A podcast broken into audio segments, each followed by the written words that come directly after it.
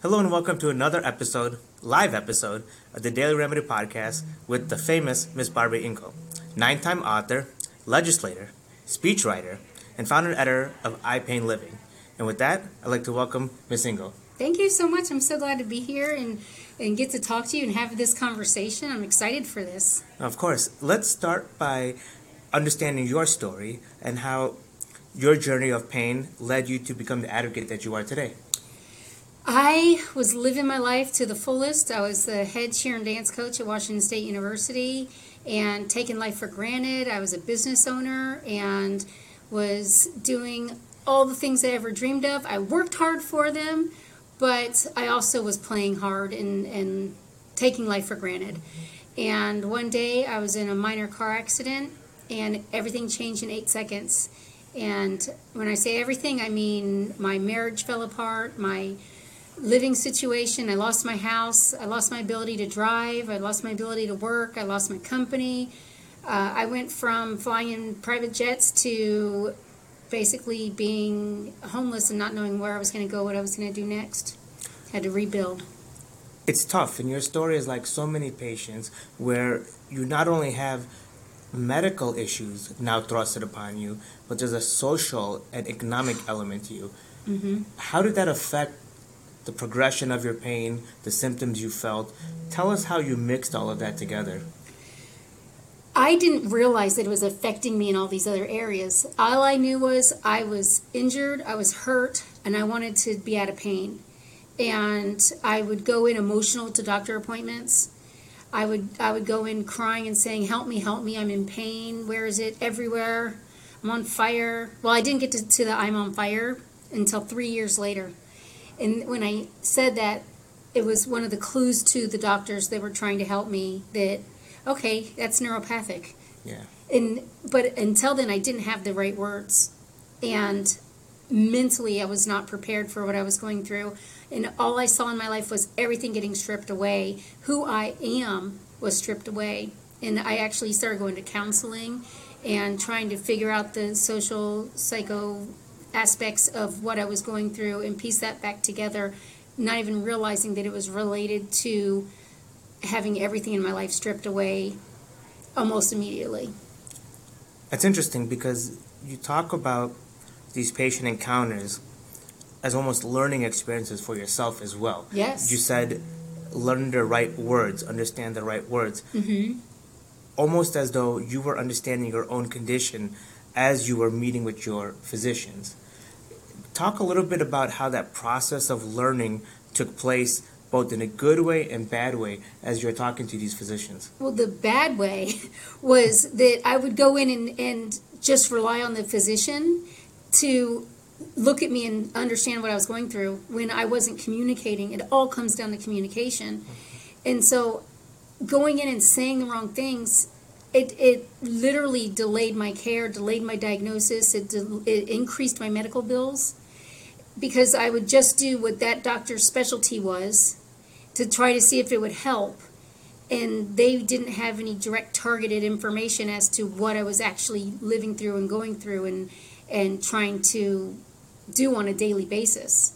All they knew was I was an emotional lady coming and sitting in front of them crying, saying, Fix me, fix me. And it took 42 medical providers to get the wrong diagnoses and the wrong treatments. One told me I was going to die if I didn't have my rib taken out immediately. Wow. So I rushed into surgery. I had five lung collapses as a result of that surgery. And just one thing after the next went wrong. That 43rd doctor, before he even saw me, did it right. He asked for all my medical records. He went through them before he even physically saw me sitting in the room as a patient. And he came in and he did his evaluation and said, I think I know what's going on, but this is the plan to figure it out. We need to do this testing and figure out what is actually going on, not just what I think is going on. And he was the first provider that looked at the whole of me instead of just my lungs or just my heart or just the, the pain. He actually looked at all the symptoms combined and then said, let's make a plan to move forward together. Was that just a uniquely good physician, or was there something in how you communicated with him or her as well? I, by that point, that he was that doctor that I said burning fire pain. Hmm. And until that point, I had never described my pain. I had said I have pain, but no providers were asking me, is it dull? Is it sharp? Is it cutting? Is it searing? Is it, does it feel like you're getting electrocuted? No doctor had given me adjectives, and I didn't know that it was important to share my adjectives in, in what I was actually feeling and going through. And when I did that, that's when I was able to have a good conversation. He also looked at the whole me based on what all these other doctors tried to do and then said, I believe you have this rare disease and let's get you tested for it. That's interesting. So, for the listening audience who may be going through something similar but have not yet understood or fully realized how to speak or communicate properly, do you have any bits of advice or, I guess, tidbits, if you will, that could help them better communicate? Yes. Keep a journal of what you're doing. I was keeping a journal, but I never shared it with any other provider until that 43rd provider. And I was keeping track of in the, when I woke up during the day and then when I was going to bed how I felt. And then I also was writing down what activities I tried to do that day and if I was able to do them, if I wasn't, if it made the pain increase, if it made it better. And, you know, anything from putting ice on, which I now know is really not good for my condition, or putting heat on. I figured out on my own, heat made me feel better. Hmm. Um, things like uh, I switched out my plates and glasses to paper plates and plastic solo cups, Okay. just so that they were lighter. When I dropped them, they didn't break. I didn't. Uh, I still spilled the food, but I didn't have to then worry about cleaning up glass or, or other things that I was having trouble holding on to. So I was I was able to find those things on my own, but it was all in my journal. And sharing that journal entries with my provider, he could see this long three years of history as to what was going on. That's great advice, and particularly talking about changing the silverware, mm-hmm. making certain behavioral changes.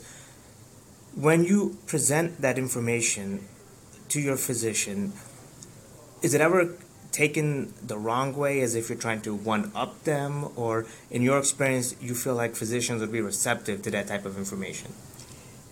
The ones that are going to continue to treat me are going to be receptive to that information. But I now know you can you can walk away from a provider if if you're not being heard or you don't have the right adjectives or you don't get off on the on the right on the right note. I knew that I wasn't faking, and I knew I wouldn't give up my life. Yeah.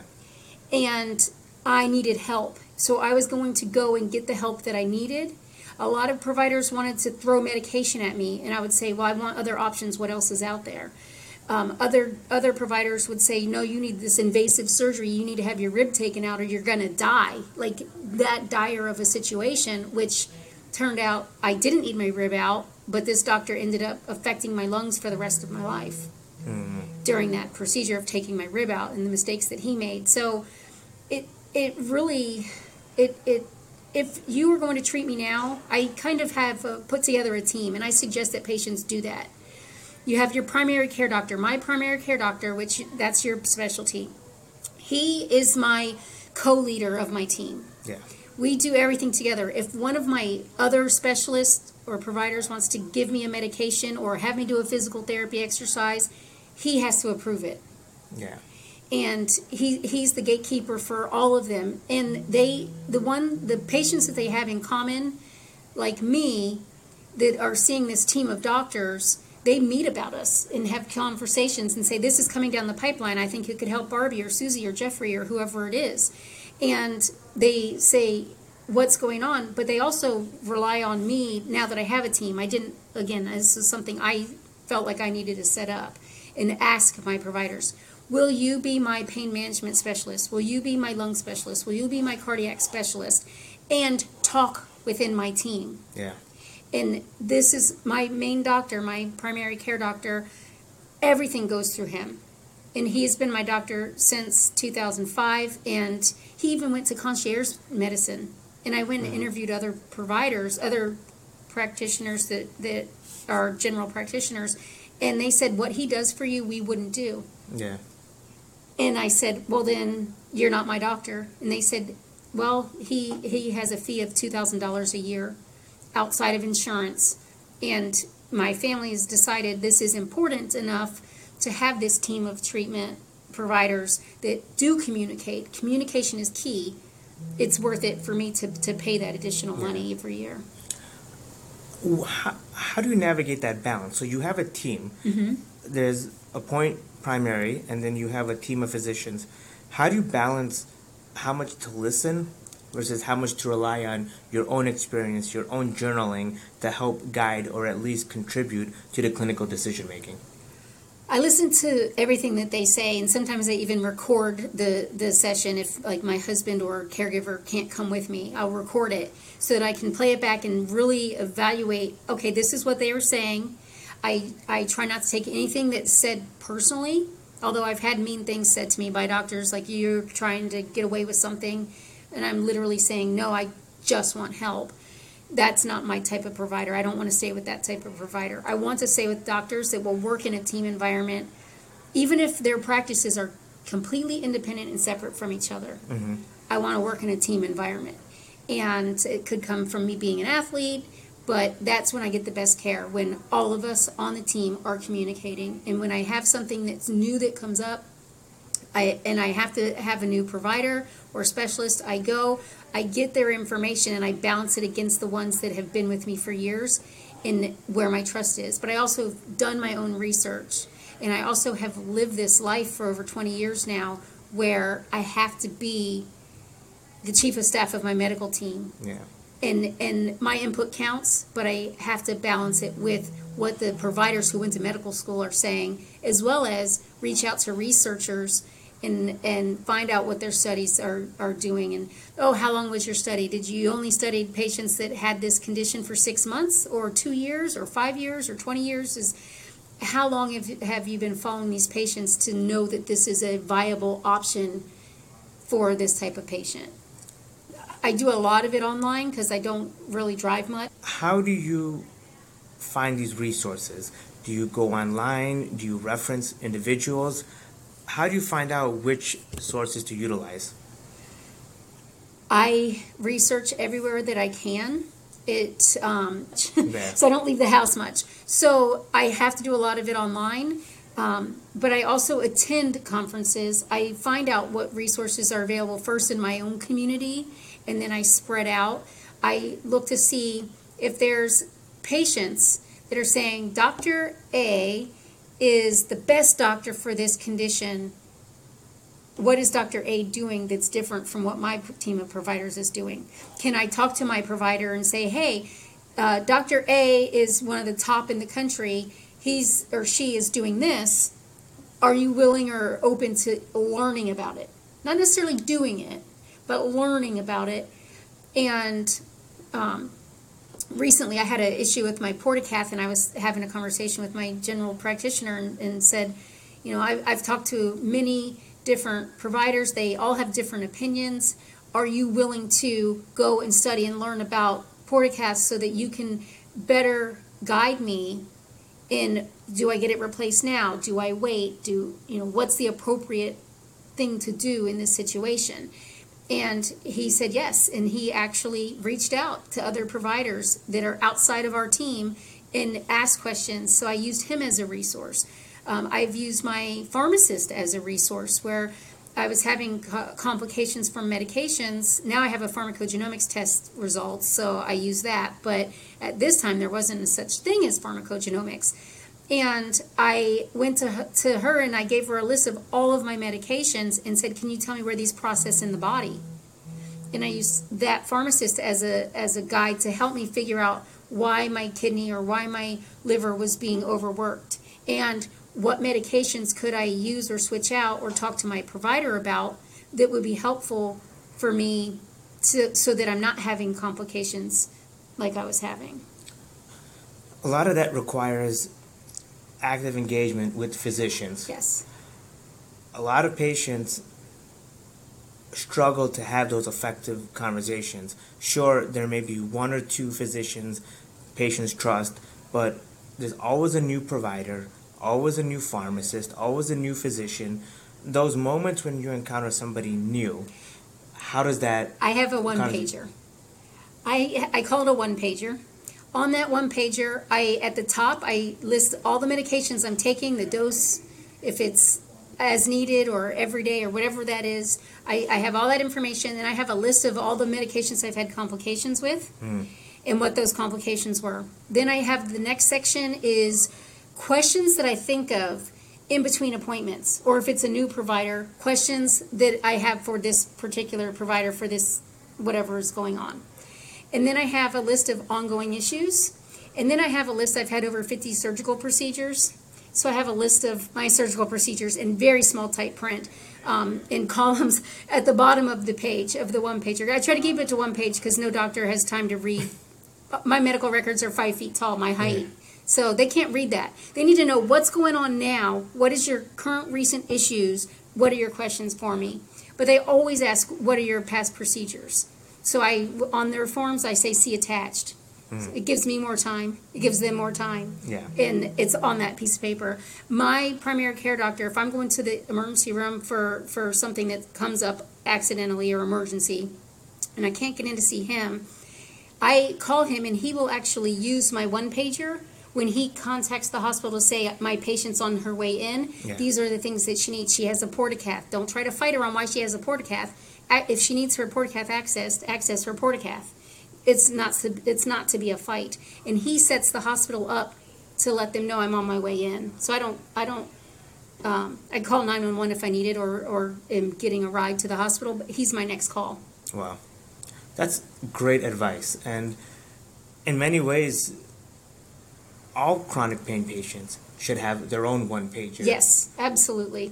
And I think that it would give a lot of credibility to chronic pain patients if they're able to have that one pager that they can keep with them.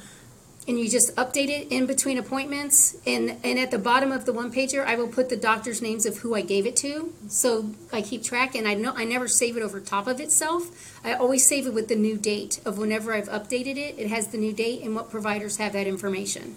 Yeah, that's that's great, and I think that uh, we should potentially create one that we can disseminate to the chronic pain community because I think that would be a valuable resource. absolutely. Now let's transition to your work as an advocate because uh, as a chronic pain patient, I mean, uh, absolute gold standard. I mean, as an advocate, equally, if not more impressive with everything that you've done. Uh, that list of accolades are just too long to go through piece by piece, but uh, just before we even go into the specifics on your advocacy, talk a little bit about what drives you to be so prolific in your advocacy. I a few things. One, I believe in God, and I believe that my purpose on earth is to help humanity through the challenges of, of medical care. And God has given me patience through this process, and He has given me a voice. And that is the main driver of what I do. I do it through His light. This the second thing is I was born a cheerleader. So some people call me advocate, but I would say I'm a cheerleader. and I'm cheering people to and through pain and the challenges that they face and the challenges that, challenges that I've had to face. And just like I have a team of doctors, I see that everybody in the chronic pain community, whether I like you or not, or whether we have the same disease or not, none of that matters. We all deserve access to proper and timely care. So, as a cheerleader, and instead of physical, now I'm a mental cheerleader. That's what drives me. When your team is losing 50 to 0, my dad asked me this question once How are you guys down on the field, or girls, so he said guys, but um, down on the field, uh, doing these cheers and dancing and trying to pump the crowd up to keep on cheering when you're losing 50 to 0? And that's our job. And we train as cheerleaders to cheer even when you're losing. Yeah. And when I got sick, I t- went from being a physical cheerleader to a mental cheerleader and said, now the game isn't the football team or the basketball team or the golf team that we're cheering for. Now the team is the chronic pain community. Mm-hmm. How do we get what we need so that we can win in this life Yeah. on this earth and with whatever challenges that we're facing? And that is my goal. And until I die, the game's not over. No. My game will continue, and I hope to live to be 100. That's my goal. I just turned 50. So I got 50 there. more years, yes, to, to, to do this. But I believe that I was born a cheerleader and I will be a cheerleader for the rest of my life. That's awesome. I really appreciate that optimism. However, for many in the pain community, that optimism is often difficult to find. In your moments where it's difficult, where you're struggling to find that optimism, how do you capture that? As psychiatrist taught me this. um, uh, he, I, at the point that I was lowest in my life, I was curled up in a ball in his office. And um, I said, I'm nothing. I lost everything. I suck. I, I literally thought I had lost my whole life because what I did was connected to who I am. And he gave me a homework assignment. And he said, I want you to go home and write down, I am, at the top of a piece of paper, and list all the positive things in your life, all the things that you are, that other people may not necessarily know or see or have anything to do with. List your I ams. And a few days later, I had a week to do this project. And about three days in, he called and said, Hey, you know, your appointment's coming up in four days. How's your list coming? And I said, I have nothing on my list because I suck. I am I am the worst human being on earth. I can't do anything I'm supposed to do. I literally my self-esteem was below zero. I just thought I was going to die. And he said, "Well, let's start with you go to church, you believe in God, you're spiritual." And he gave me my first I am. I am spiritual, and I wrote that down. And I realized nobody can take that away from me. It's innate. It is in me. And I started writing down my list. And by the time I got to his office, four days after that, I had 50 things on my list. By the time I left his office an hour later, I had 75 I ams on his list, on my list. And now I have over 150 IAMs on my list That's because awesome. I've kept that list going for 20 years. And when I have those moments of doubt, those moments where my confidence is low, those moments where other people try to tell me who I am or put guilt on me or take something away from me, I go back to my I am list and I'm like, dang, I'm all these things. Yeah. And nobody can take them away from me because they are in me, they are about me. There can be times where I'm I'm happy and I'm and content at the same time and you're like how can you be these two things at the same time? And i might just have a little more happiness or a little more i'm okay i'm alive i can still breathe even if i can't get out of bed. So having my i ams to me is everything and that helps me stay positive. The other thing is i physically if i feel stress guilt negativity on me i take my hand and i grab it and i throw it away from my body anxiety gone. And it's you're telling your brain something and your brain's listening. So when you say i suck. I i can't do this. I'm nothing. Your brain remembers that and that's what you're producing in your life. Even if you don't feel like i am happy there's been times when you've been happy. That's in you. Yeah. keep the, saying those things to yourself. Keep repeating your I ams to yourself. And just the other day, I was I was talking to a patient, and I taught her this I ams uh, project. I don't know uh, what to call it, experiment, exercise, and she literally was like, "I am generous," because she was giving too much of herself to other people and not Yeah. taking care of herself. And and I and I said, "Yes, good." That's your first I am. It took me three days to get to the point to have one thing written on my piece of paper. You feel like you're depressed and you're sad and, and everything in the world is taken away from you, but you are still here on earth in, until the day you do die, which might be your choosing, it might be someone else's choosing. You still have to play the game of life. You're still here, you're still active, and your I ams are there. Focus on your positives Yeah. and that helps you through it. And even if you don't believe it in this moment, there will come a day when it's easily remembered and easily brought to the forefront of your mind. And until then, you need to talk to your subconscious and help it remain positive. That's great advice, and that's something can be applied in all facets of life Who- for all who- people. All humans. Yeah, yeah, no, that's really well said. Let's transition to specific advocacy efforts that you've either led or contributed to. Obviously, So the, many.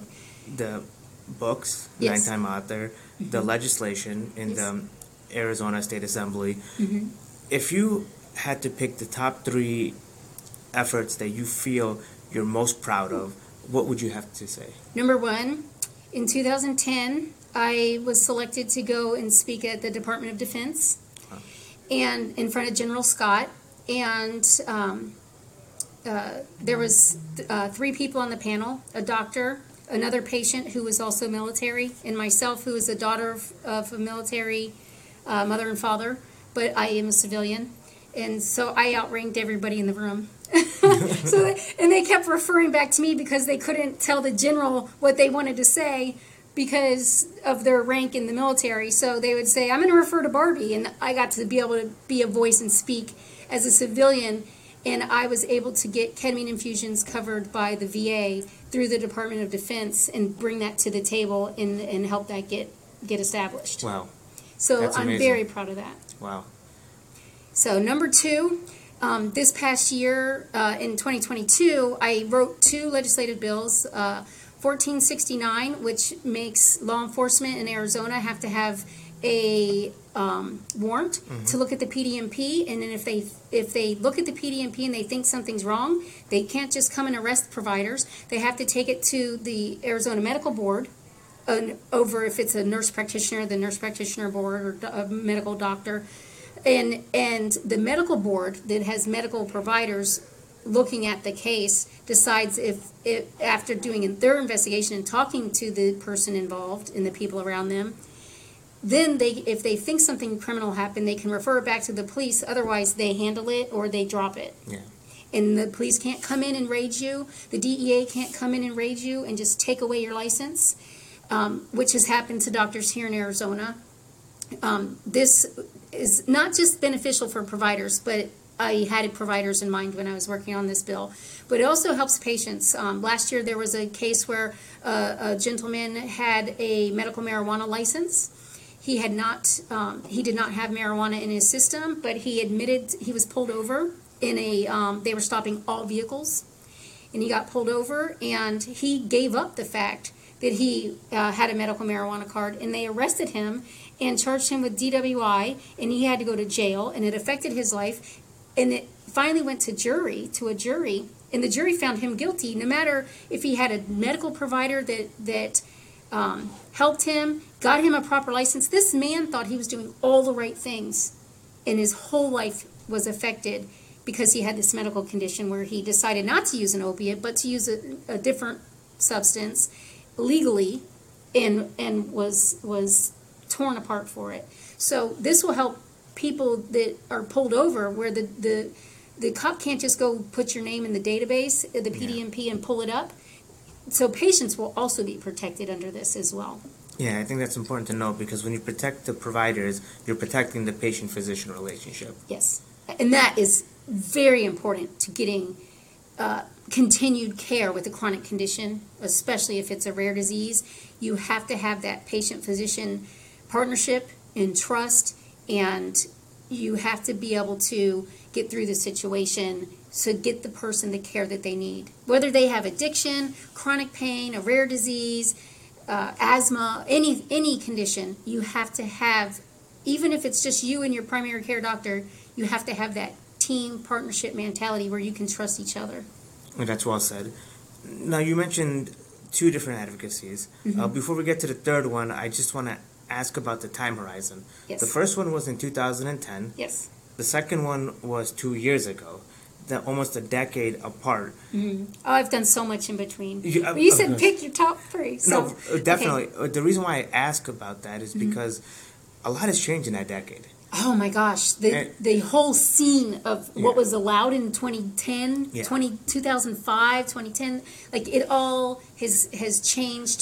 Um, we saw major changes in 2016, which I predicted in 2015 because I was uh, trying to to talk to the CDC, and as they, I was in there trying to say this is going to hurt patients. This is going to, um, and 2018 Arizona, where I live, specifically passed a, actual laws that that so instead of just guidelines, these laws were then used against providers. Wow. So now I'm in trying to work on legislation to fix those laws, and we can't go in and just say, this is wrong, let's fix it. We have to keep the parts that are good in the, in the laws mm-hmm. and fix the parts that are stopping patients and providers from having the relationship that should be sacred and should be between the patient and the physician with their private health information. We have all these HIPAA laws that get violated all the time through through our court system, through the pharmacist talking too loud. There's so many ways that is out in the public that shouldn't happen. Um, the DEA coming in and, and reading our records, they should not be able to come in and read our records like that. So there's so many ways that it's being violated, and we're working on those ways. And um, and I have come up with something that's bipartisan, bicameral. So it doesn't matter if you're independent, Republican, Democrat. I literally don't care. I want to get what's best for the patient and the provider to be what is brought forth and fixed.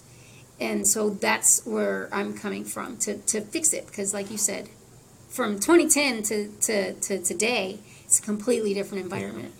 And so, what would be the third? The third is one of the um, senators, uh, she's no longer a senator, but Senator Barto um, from Arizona asked me to write her floor speech for her when when she went to to explain why the bills were so important and why should they should be passed and and I was able to to write her floor speech and I got introduced in front of the whole Senate. That's awesome. And she also bought uh, I one of my books from Wheels to Heels. She bought a copy for every single legislature legislator in our state and asked them to read it with a personal note and said this is not a political uh, issue. This is how we can better help our constituents. And um, those many of the um, senators and House of Representatives have either called me themselves, written me emails, or and or have passed on my book to other people, their staff or other patients that are in their communities for them to read. So that's been disseminated even further. That's awesome. Yeah. So- So, that was my number three. But I've done so much more. I not just in Arizona. I've worked in in almost all fifty states as well as um, Canada, Australia, and Mexico. So, what was that like? Interesting. Every and Uganda. Uganda. Every every country has its own rules and laws. And when I was uh, helping in Uganda, they actually sent me patients' medical records to like prove to me what they were doing. And I was like, please do not send me anybody's Yeah. medical records. I do not, I do not need to see them. I don't want to see them.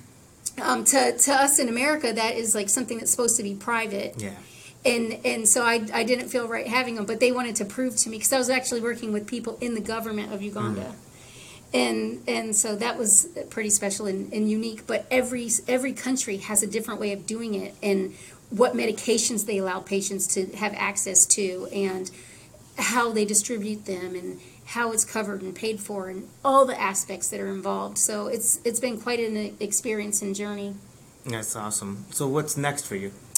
Well, I am I am the editor of iPain Living magazine, as you said, and then I was the uh, president of International Pain Foundation for um, ten years, from 2012 to 2022, and I'm now the immediate past president.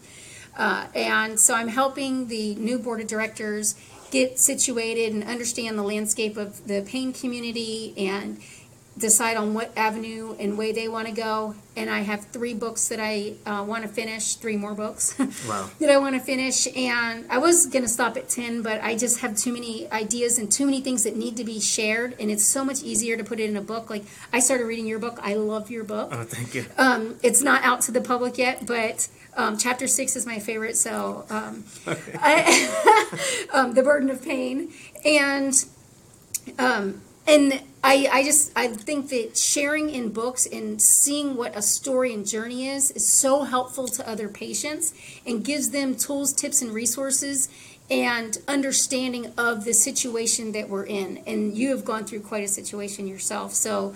Uh, I'm so glad that you put your story into a book, and I'm going to be excited to share that with my network.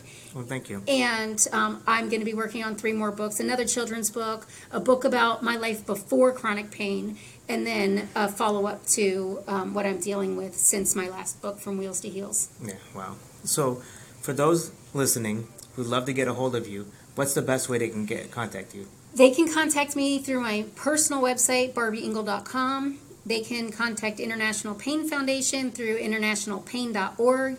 And my email is Barby with a Y, Barby Ingle, sorry, Barby at barbyingle.com. Perfect. Thank you so much for your time. Thank you. I'm Appreciate so it. glad to be here. Likewise.